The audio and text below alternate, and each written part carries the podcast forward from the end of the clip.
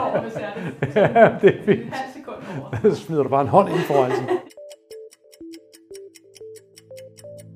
Mit navn er Henrik Wiener. Jeg er rektor på Københavns Universitet. Jeg skal forsøge at forklare vores økonomi på 15 sekunder. KU har en fast finanslovsbevilling på ca. 3 milliarder. Så tjener vi yderligere 3 milliarder på eksterne forskningsindtægter, 2 milliarder på uddannelsesindtægter og en lille milliard på lidt af hvert. Så har vi udgifter til løn, drift og husleje. Jeg tror altså, den lige rammer 15. Perfekt. Ja. KU's økonomi er primært truet af hastigt stigende bygningsomkostninger, der skyldes, at vi har en meget høj husleje, og at vi lige om lidt skal overtage nogle byggerier, som er blevet alt, alt, alt for dyre.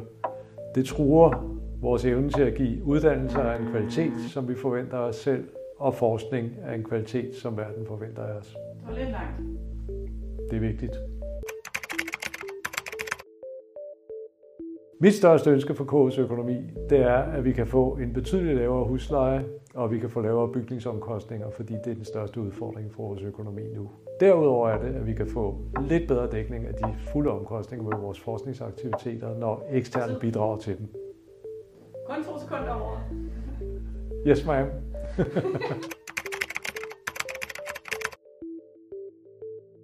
Når KU får 100 kroner, så koster det mellem 65 og 75 kroner at modtage dem. Vi skal bruge rigtig mange penge til at betale husleje.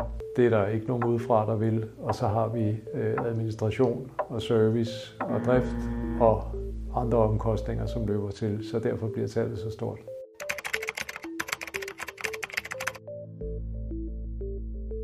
Lige i øjeblikket modtager vi godt 3 milliarder udefra. Øh, Det er stort set det, vi har råd til at modtage. Hvis vi skal have den næste milliard, hvilket jeg mener, der er god grund til, så bliver vi nødt til at finde en anden fordeling mellem dem, der betaler udefra og vores eget bidrag. 16 sekunder. Not bad. Not bad. Et sekund, det giver ikke noget rap over eller det kan jeg mærke.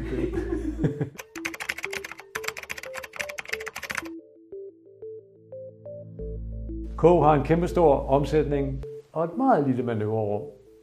Lille manøvrerum, fordi vores uddannelser forpligter os næsten 10 år frem i tiden, når vi først sætter dem i gang.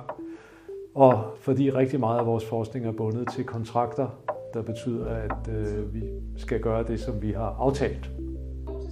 Ja, det var lidt overrasket. Det var jeg også overrasket over, faktisk. Jeg tror, formatet pressede mig. det må jeg se, om jeg kan bruge fremadrettet.